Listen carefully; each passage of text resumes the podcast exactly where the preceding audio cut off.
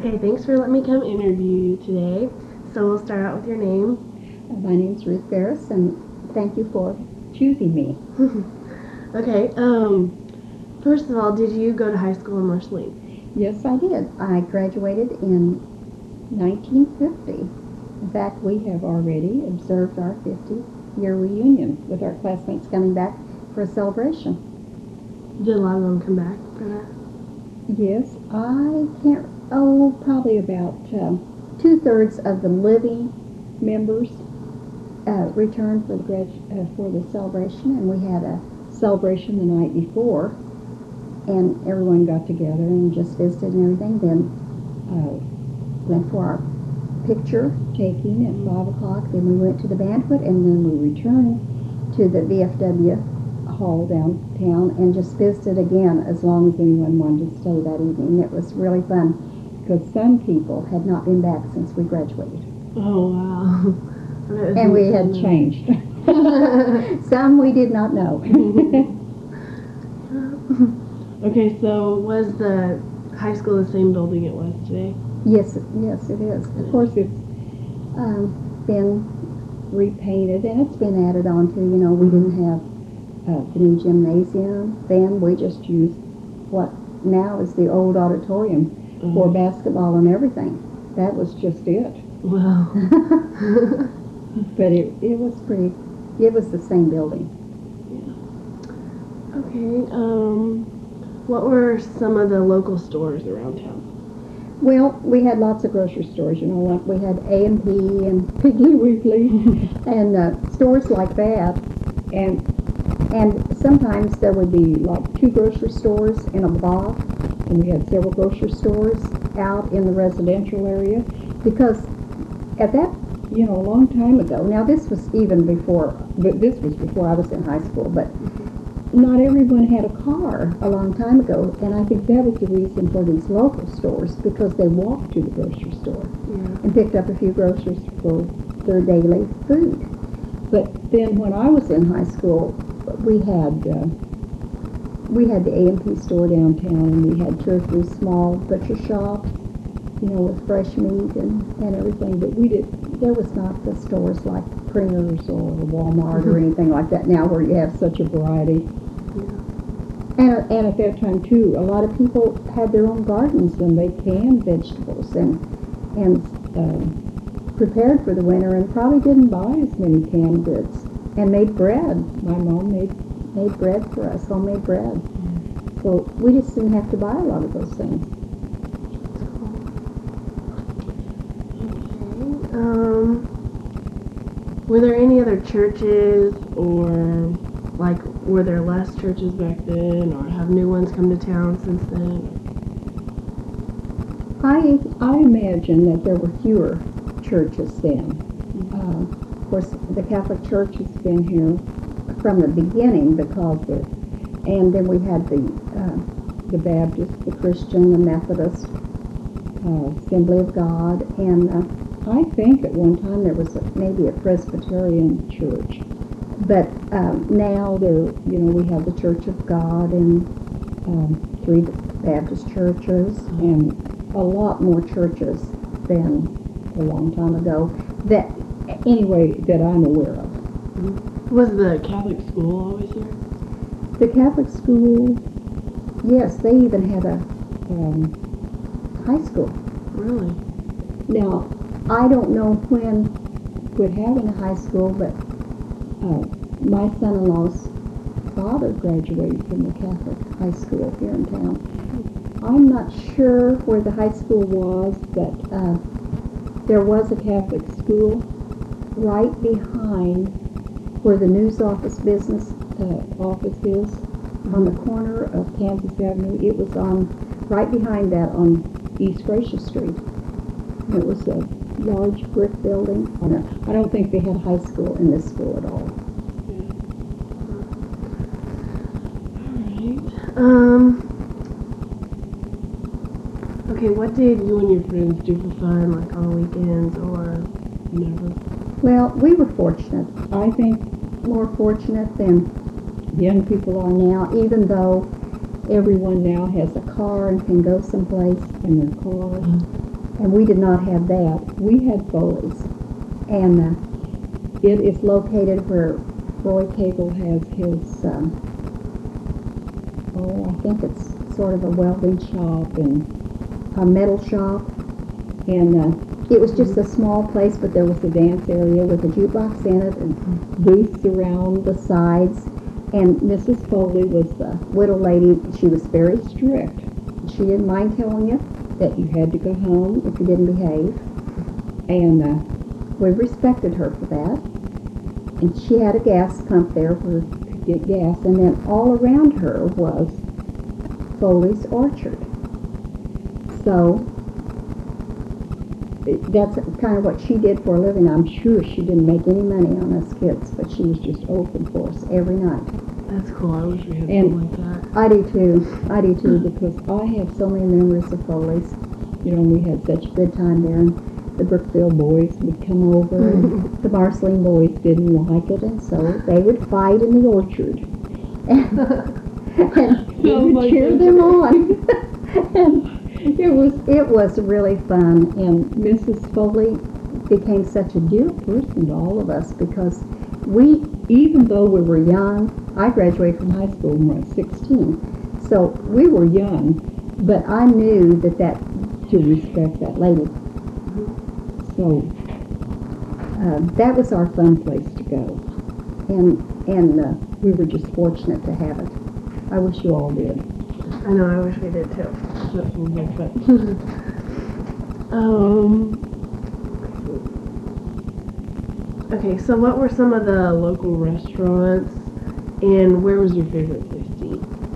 Well, we didn't have any fancy restaurants, but we had just some small restaurants uptown, probably three or four, and uh, loved to uh, just go in. It seemed to me like that the hamburgers tasted so much better in a restaurant than they than what my mom made.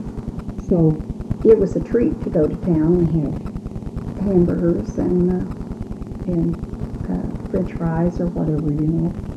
And then when I was a junior in high school, I began working at a little restaurant and I made 25 cents an hour. Oh my I bet I really kind of thought I was rich at the end of the week.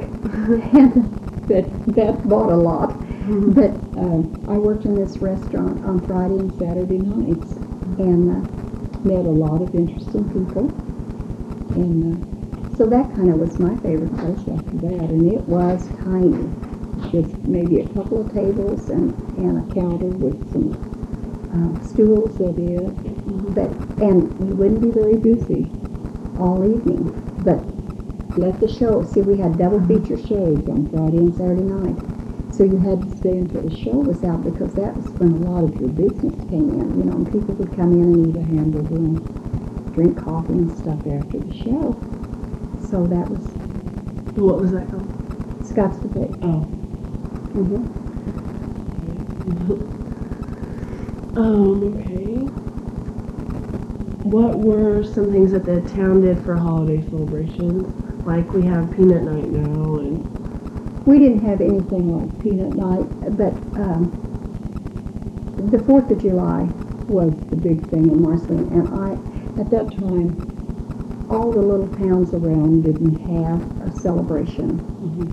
It was Marceline, and thousands of people. Now that's the honest truth. Thousands of people came to Marceline for the Fourth of July, and I loved it. I can remember we lived in the country when I was a little girl, and my dad would drive up over the overhead bridge, and I would look down at that carnival. I thought it was the most beautiful thing I'd ever seen. And they had a lot of different rides. You know, we had swings, and they were on a big pole, and they went around. Uh-huh. Yeah. and I can remember my mom telling that one time, one of those sling, swings came loose with a person in it.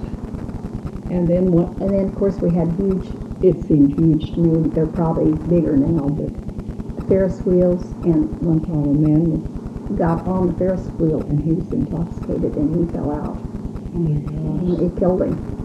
So, you know, you have to be so careful about things like that, but that didn't mar your, uh, your celebration. I mean, the Fourth of July was just it. There was, there was big celebrations and lots of people, lots of family gatherings. So that was the Still big in the It was in the park. hmm I can remember once or twice, um, they tried having it down at the ball field, Mhm. but it just, it just wasn't the same. And not only that, you didn't have a solid ground. You know, you felt like it when you were in some of those rides that the ground was giving with you a little. I think maybe only one or two years, and then it- they took it right back uptown. Yeah. People objected, they like it uptown. hmm Okay, so did you know anyone that went on to be in the government or a high position like that? No, uh, well, not anyone in, that I was acquainted with, you know. You, you would meet some of the people who did, but not any friend or personal acquaintance. Okay, so did you have any stories about Walt Disney? Well, just, you know, a long time ago, you sort of heard of Walt Disney, and then he began coming back to Marceline. And, uh, of course, his family, we all knew his family moved here in 1906 and then moved on to Kansas City a short time later because his parents just felt like they needed to for the livelihood of their family. And uh, then when he began coming back to Marceline to uh, dedicate, uh, came to dedicate the swimming pool and the, and the school and different things like that, you know, it was an exciting time. And, and one time I remember I got his autograph. And I got Mrs. Disney's autograph. And I understand that Walt Disney's autograph is uh, pretty high priced now. Mm-hmm. So I'm going to keep that under lock and key. but uh, he was a very gracious man. You know, I could, of course, he loved children. He had to, or he couldn't have been in the business he was in. You know, doing all the films and the comedies and and everything that he did. So when he would come to town, the children were around him all the time, and he was never.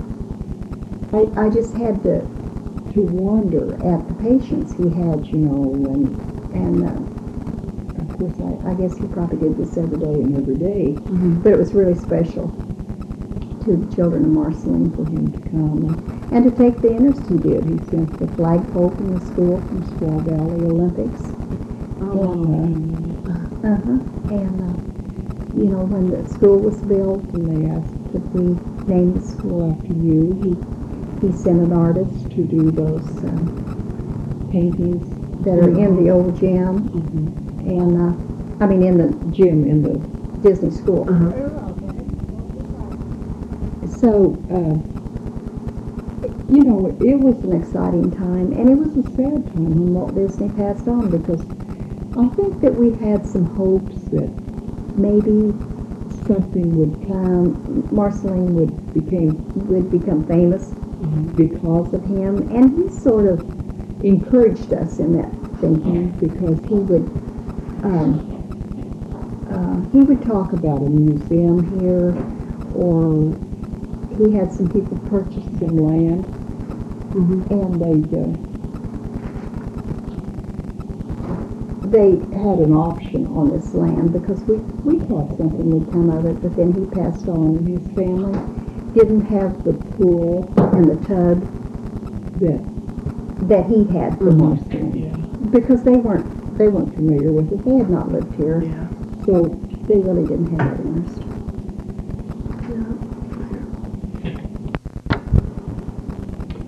Okay, so were the trains more active then, and where did they go? Well, uh, a long time ago, we had a lot more trains. You know, Marceline, that's how Marceline became, was because of the uh, Santa Fe going through here. They brought people in to build the tracks. It was uh, good employment. And they would, uh, right now, they go from Chicago to California. And at one time, Marceline was the place where they changed crews. And uh, you, you got on the train at Fort Madison, Iowa, and you got off at Marceline and stayed overnight or, or maybe so many hours. You had to have so many rest hours. And then you would get on the train and work back to Fort Madison, or you would get on the train at Marceline and work to Kansas City, rest there, and come back to Marceline. We had lots of railroad uh, families in town, and now Marceline is no longer the hub for changing crews. So they work from Fort Madison to Kansas City. And because of this, so many families who have lived here for years have moved either to Kansas City or Fort Madison, Iowa, because of the employment. There are still a few who drive uh, to work and then have to drive home, but um, more and more people have just, if they haven't retired, they've just gone on to uh, um, to move to one of these places. Uh, also, because of of the railroad, we needed fuel for the railroad, so that was where they began looking for uh, oil or something that could fuel these trains, and they found that Marceline was built on coal mines. So this was another uh, group of people who moved to Marceline. A lot of them were Italian people, and they had um, a part of the town that was called the coal miners' town, and that's where these people lived who came into town. They were the coal miners, and they lived in a certain section of town, and we had a section of town that the Italians lived in. And we weren't just, um, we, we had lots of nationalities here for a long time. A lot of Mexican families came in because of the railroad. So, um, I think that's why the population was much larger during this time, because the coal fueled the trains. So they would have to work in the coal mines all day and, uh, get the coal out so that they could put it on the trains when the train stopped here, and then that's what got the train to Kansas City. That was their fuel. That's cool. Um, did you guys ever take trains to Kansas City for like the night or anything? Um, I never did like with my family, but uh, we had a train that was called the Doodlebug. Do you remember? You remember Um, I heard about it. Yeah. Uh-huh. I rode it two or three times, and it was neat. Mostly, it, was a free train for railroaders families. hmm So they would get on this train and they would ride to Kansas City and do their shopping. The, especially railroaders' wives. It was it would be mostly women on the train going for the day, you know, having a good time. And I went with my sister-in-law and she bought her wedding dress. Mm-hmm. So we got on the train and honestly, that thing stopped at every crossroads, I think, between here and Kansas City because people getting on and then coming back, it would stop to let them off. But it was really a fun trip. And uh, bet it was. we walked then from Union Station to some of the stores downtown, did our shopping, got back to Union Station in time to ride home. And uh, it was fun. It was fun. But now, the other trains I did not ever, I never rode. Yeah. I don't know. I wish we had something like that. The Doodlebug was Yeah. fun. It just chugged along. It was just a little old train that sometimes coming back, uh, the people would have so many packages that you could hardly find a seat. Mm. Everybody was just holding gobs of packages and everything.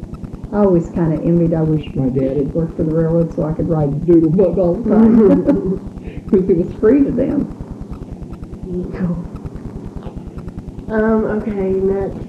Um, who are some of your friends and teachers that um, still live around here? Well, I have I have a lot of friends that I went to school with who, who do live here, you know. Peggy Hamilton is a real good friend, and Mona White. We went to school together. Gloria Cagle, and uh, just lots of people that are still in Marceline that I went to school with. Not so many teachers. Most of our teachers, if there were younger teachers, they moved on just like teachers do today Yeah. to a bigger school and those things, you know. Uh, one teacher I can remember, uh, Mrs. Uh, well, her name was Switzer then, but it's Mrs. Miller Carpenter now. she, she married while we were in, oh, maybe junior high. And her husband owned, she her husband owned a bank in Rockville. In fact, her family still owns the Rockville Bank here in Marceline and Oh. Woodville and Rockville. And uh, I see her fairly often and have a note from her now and then, you know. She was, uh, she was my seventh and eighth grade teacher. That's cool. Okay, uh, what did your parents do for a living? My father was a farmer and uh, we lived in the country until probably I was in the fifth grade maybe, or maybe early part of my sixth grade. My dad caught an arm in a sawmill uh, belt and it damaged his arm and he, he was crippled and in and out of the hospital for uh, through the next farming season and my mom and brother put out the crops and everything and then they decided that they could not stay on the farm anymore. Dad was not going to be able to, to farm like he had and and so we uh, Dad had kind of started learning to be an auctioneer and he he did not go to school. He just taught himself and he would just pick one of us kids up and set us up on a fence or anything, and he'd sell us. You know, we belonged to everybody in the country because he'd say sold to whatever one of our neighbors' names was, you know, and everything. He practiced on us. And so uh, after we moved to town, he did that for an occupation, and he was a good auctioneer. He was uh, busy every day. He had, because at that time there were community sales. And he would go to uh, Brookfield on Friday, and he would go to Brunswick on Monday, and he went to China, Missouri on Tuesday, and and he had a sale almost every day, and that was his living. And then my mom, uh, he would have on Saturday a lot of times he'd just have furniture sales in for residents of Marceline, and my mom clerked those sales. And so that's that's what he did, farmed and was auctioneer.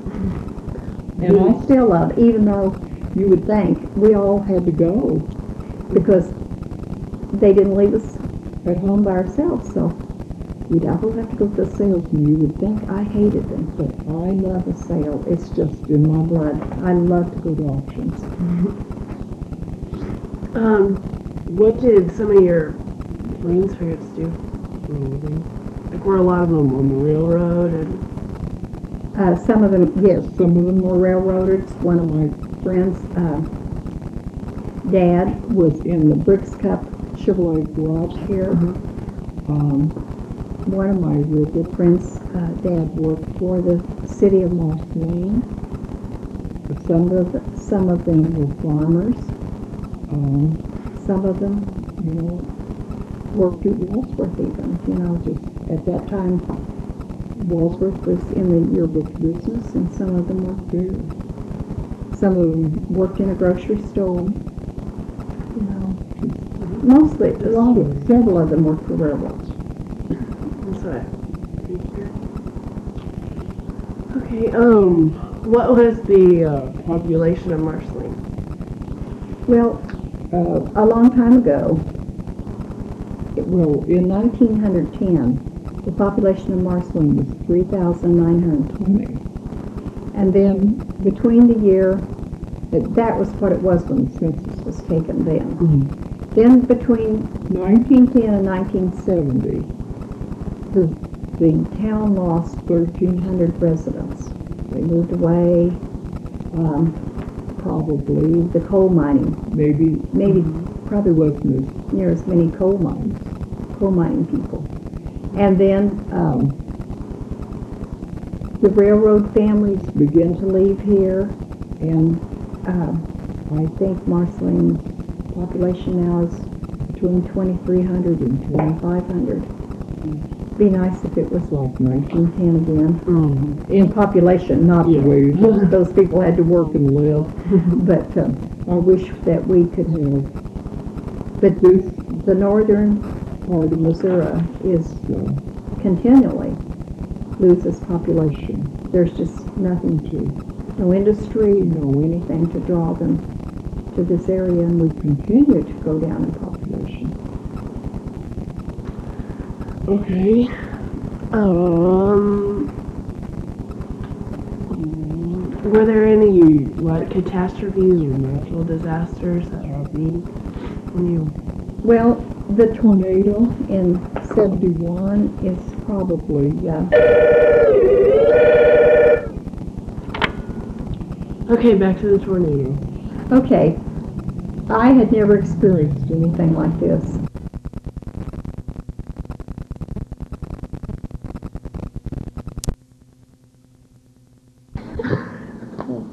Okay, back to the tornado.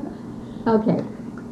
Uh, you, unless you've experienced the winds like a tornado is just something else. Um, I was, uh, it, this was in 1971, and our son was a senior. And at that time, the band booster mothers uh, prepared a prom dinner for the prom go- goers.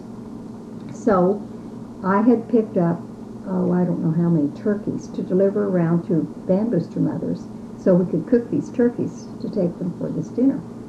And I uh, was out delivering those when the winds began to blow and the rain, and I thought, well, I'd left a child at home, so I thought I better go home and check on her. And it's a good thing I did because where I was going with the last turkeys was where the tornado went through and actually tore up homes and there was trees down across the roads. I would have never got out to have got home. And uh, there was just windows blown out. Now our house was not damaged at all. We didn't have any trees down. It was more in the south west part of town and it actually blew homes off their foundations and broke out windows and uh, it was a it was a terrible thing. I, no one was killed or anything like that. We were very fortunate in that respect. And then last, well, this year, the ice storm. I had never experienced anything like the ice storm we had. Mm-hmm. Um, you know, uh, I just stood at our back window and watched a, a huge mulberry tree in our yard break off in pieces, and one piece crashed on top of our neighbor's shed. And I felt like a yo-yo the next morning when I got up because I'd been up and down so many times looking out that door to see because I just knew that these big limbs, one of them I had visions of it coming through our house and one of them through the neighbor's house. And I was so thankful the next morning when uh, the wind began to lay a little bit and it, the weather got warmer and you could hear the ice dripping off. But our backyard looked like a war zone. You could not even walk in it. So did ours. Bad. I had never experienced anything like that. I can remember when I was a kid and we lived in the country, we had lots of snow then. But, and I can remember my parents talking about ice, but not, not about it falling, the trees falling and everything like this. Um, they, they talked about putting on ice skates and ice skating in the roads. But, uh, of course, we couldn't have done that. I think we could have ice skated in our yard if we'd had a place large enough. We didn't have a place large enough. Okay. Um. Okay. So, did they still have the bell game back then? Yes, and the bell game was held in the afternoon on Armistice Day afternoon. School was dismissed, the stores closed in town, everybody went to the bell game, and it was fun. I, I know probably you couldn't do things like that now, but it was really fun to do that. Then everybody went, and uh, it was uh, uh, very competitive. It was much more competitive than it is now, I think. I think that the kids really do care if they win. The bell game is the big game to win, even yet. But at that time, it was uh, uh, fights. We didn't, We weren't destructive. We didn't, you know, do anything to harm anyone. It's just that the teams fought among themselves. And uh, if you went to Brookfield a couple of nights before the game, you just knew that there was going to be a fight. And if they came here, you knew there was going to be a fight. And then as soon as the game was over, there were fights. because whoever won stayed in town, whatever town it was. And, and, you know, just, they just fight uptown and the police would come by and they just sort of understood that this was part of the bell game and they said, they'd say, okay, boys, break it up. Let's go home. Mm-hmm. And they, it was just part of, part of the life then, you know. They didn't haul you off to jail or mm-hmm. to the police station or anything. They just expected it. And, you know, they pretty well minded, you know, when they, when they'd say break it up, they would do it. But, uh, just lots of fights then, you know. Did it still um, alternate between Marshall and Brookfield Mhm. every year? hmm For the bell, for the same bell. Oh. Mm-hmm. Um, so did you and your friends ever go to Brookfield, like on the weekends or anything? Oh, we went to Brookfield every chance we had. there was a place sort of like Foley's, only it was uptown on Main Street, and it was called Slicks.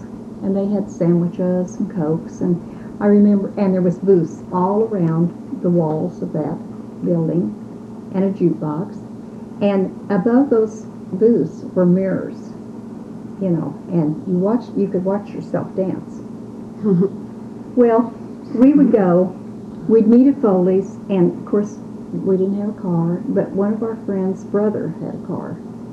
And if we could chip in, we could take five or six in the car, we'd chip in a nickel a, piece, or a dime a piece, and we could uh, buy 25 cents worth of gas at Foley's. And that would get us to Brookfield and back.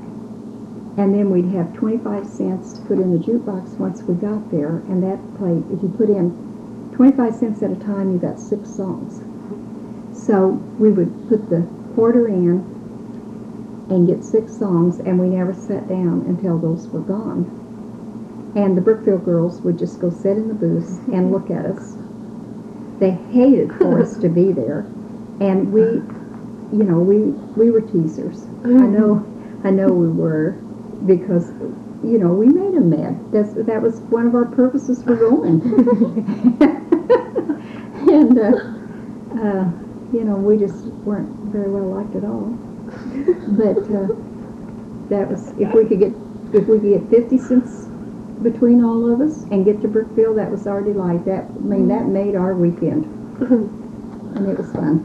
That's cool. And that's where I met my husband At Slicks? at Slicks. Cool. And then he came to Foley's. Um. So, did you know the Zurcher people who owned that Zurcher building? hmm They were such lovely people. Uh, when I knew them, uh, well, they had a daughter who was maybe a year or two younger than me in high school, and uh, I knew them through Hazel. But that building, the way it sets on the corner there, is there is a building in Disneyland in California that is a replica of that building. And if you ever go there and look at it, you will know exactly. You can pick it out. It's just obvious as it can be. And uh, because Walt Disney remembered that building when he lived here, I guess, you know, and because it's it's right there. And but when it was built, it was just a one-story building. Now now it takes that block from the from Kansas Avenue back to the alley. But when Mr. when it was first built, it was a one-story building, and then they added the second floor for a lodge building. I don't know if Mr. Zurcher owned the lodge. I mean, was a lodge member and wanted wanted. I don't know about that part, but it was a lodge hall. And then and the first floor downstairs was the jewelry store and gifts and uh, dishes, Fiesta dishes and crystal. Oh, it was a neat store. And Mr. and Zurcher worked all the time in the store, and they usually had one other lady. And I can remember going in there, you know, with not much money, but wanted to buy a gift. And you never came out without your gift. Now, unless you just had something in your particular mind that cost too much. But if you went in and said, held out your hand with maybe a little money and you said, Mhm. This is what I have and I want to buy a gift for my mom or something, Mrs. Zurcher always found a gift that you liked for that much money. It was really neat. She was just such a nice lady. Well, he was too. And uh, so um, I loved that store and I, I, I loved them. They were just nice people as they could be. So years later, they decided to build onto the back of the store and they built it back to the alley, put an upstairs above it. And I think they rented out the back for different um, purposes, different things, I don't know.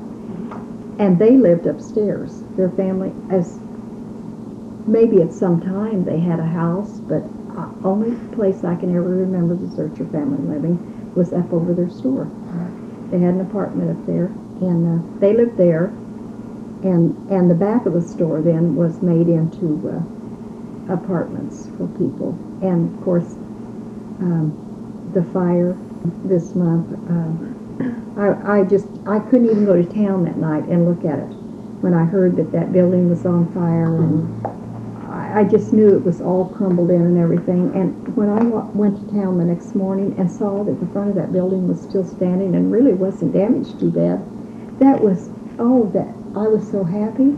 I know I didn't want The back of it is is a loss hmm and I don't know if they'll have to tear it down or what, but the main part of the building and the part that the Disney store is like and everything, and even the Zurcher sign was still hanging up over the door and wasn't even smoked.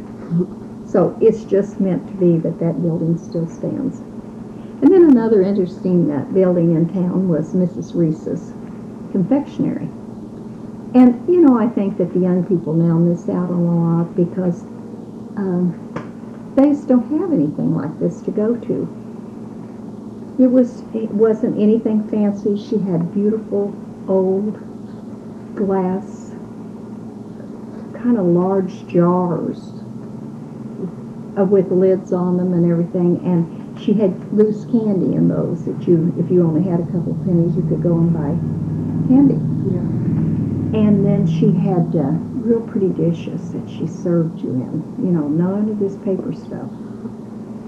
And she had booths along the side and little round tables with chairs in the middle. And then in the back, you went up two or three steps, and there was sort of a little landing up there, and that was a very special place. You didn't get to go up there all the time. But um, we had eighth grade graduations at that time, and uh, we would always go there for special things like that. Yeah. And have uh, green rivers and wine coolers. No, not wine coolers. Gosh. Wine, wine, green, something was wine something and green, green rivers. And then she made the Dusty Miller famous in Marceline, and nobody can match Mrs. Reese's Dusty Miller. It was, um, she made her own chocolate. She beat that stuff, you know, with just, she just knew how to do it. And they were wonderful. Everybody came from miles around for Mrs. Reese's Dusty Miller. She made homemade chicken salad sandwiches that were scrumptious. And uh, when you got to go up the steps onto the little landing, you know, that was a special time, like if you had a special date or something like that, you know. Or, you know, you would go up there and, in an argument and get it settled, you know, and kiss and make up and leave. and she was just a nice old lady. And then she just got too old to. Her daughter had never married. It, the story is told that she had a boyfriend a long time ago, and her mom just said, "You can't leave me," you know. Her dad had died, and her mom needed her Mhm. and and the boyfriend went on with his life. And uh, years later, they got back together. And she just said, "Mom, I'm going. You know, I'm I want to marry him this time. I'm going to." Mhm. And uh, so, and Mrs. Reese couldn't do it by herself, and she was so old by that time that she shouldn't have been even doing it with her daughter. Yeah. So, uh, the daughter married, and and uh, moved away and had a couple of children of her own and moved back to Marceline. But she is not here right at the present time. In fact, I don't even know if she's still living. But uh, that was a fun place to go, and, and I just wish the young people had someplace like that to go now. It was very Yeah, special. fun. They just don't have a special place to go like that. Mm-mm. Of course, they do a lot of things that that we didn't do. You know, things that you do now are really special to you that we never dreamed of doing. So, you know, I guess I shouldn't wish that too much because you have a lot of things that we don't have, and you go a lot of places we don't have, and you have cars and we didn't have. So, you know, I guess I just wish you could have experienced some of those things along with these. Mhm. Okay, so do you know anything about the lady in white? Well, just a little um, story. Uh, the story's told that there was a woman who was pregnant and had a baby by a railroad engineer. And he, uh, I don't know, I don't know why this happened. The lady disappeared. And of course, the thought was that this railroad engineer was the one that uh, killed her and did something with her and the baby. Mm-hmm. And the story was told that maybe she was put in a well because the body was never found. And or maybe uh, then the story was told that she was taken to a funeral home and was kept in a vat of something, you know, for a while and nobody claimed her. And she was buried, but nobody knew where. Well, her um,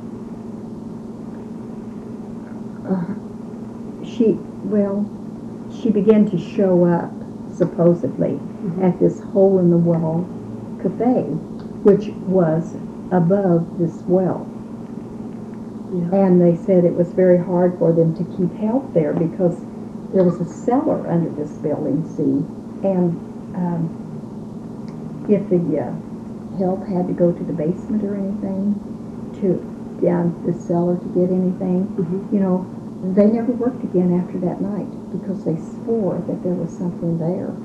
And then things began happening to the rail, to railroaders at a certain day, at a certain time. Like one of the railroaders was uh, coming on the train either from or to Rothville, Missouri, and the, it's wide open territory. Mhm. And at that time, they used to have to, you know, those little ladders on the side of the train. Well, they had to climb up those and do something to the top of the train.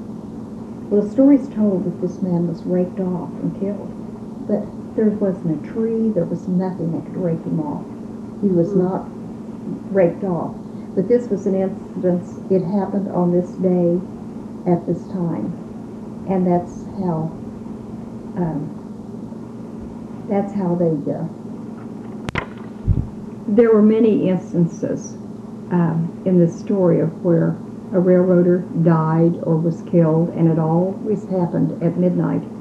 Uh, there was a Fort Madison man who had been to the hole in the wall and eaten, and he just had this terrible feeling that something was going to happen to him because he had been there and was called to work, and he called Fort Madison and begged to be relieved from duty that night. And they said, no, you can't. You have to bring that train back. Mhm. And they, wouldn't let him off. And 20 minutes after he left Marceline, he was killed on the train. And then a year later, there was a man who ate at the cafe, and uh, the lady in white appeared and she pointed her finger at him. And he did not want to get on that train and go. He was so scared that something would happen. And after he left, the train derailed and he was killed. And then there was a man who was murdered. He had, this was at Christmas time, and he had gone home and he was had been helping his family decorate the Christmas tree. And he uh, was going to take a bath. He went in and he drew his water, got in the tub, and his family heard a shot. And they went in there, and the man was dead. There was no gun in the room. There was nobody around. And later they found a bullet hole in the screen over the bathroom window. And it had come in and had killed him. All of these things happened at midnight, and uh, the the writer of the story about the lady in white. I talked to many engineers about the investigation of the legend of the woman in white. And while he was talking to him, it was midnight, straight up and down, and a fire alarm sounded. And the, the building that the uh, hole in the wall was in, uh, the building, the, the cafe was in the, named the hole in the wall, that building was on fire. And there was just a heap of debris left, and they felt that this was the last of any incident of the woman in white. And they just thought that this woman in white was tired of waiting for a Christian burial. They always felt, some of the people in town always felt, that she came back to haunt these people and to do these things because it was a railroader who was the father of this child.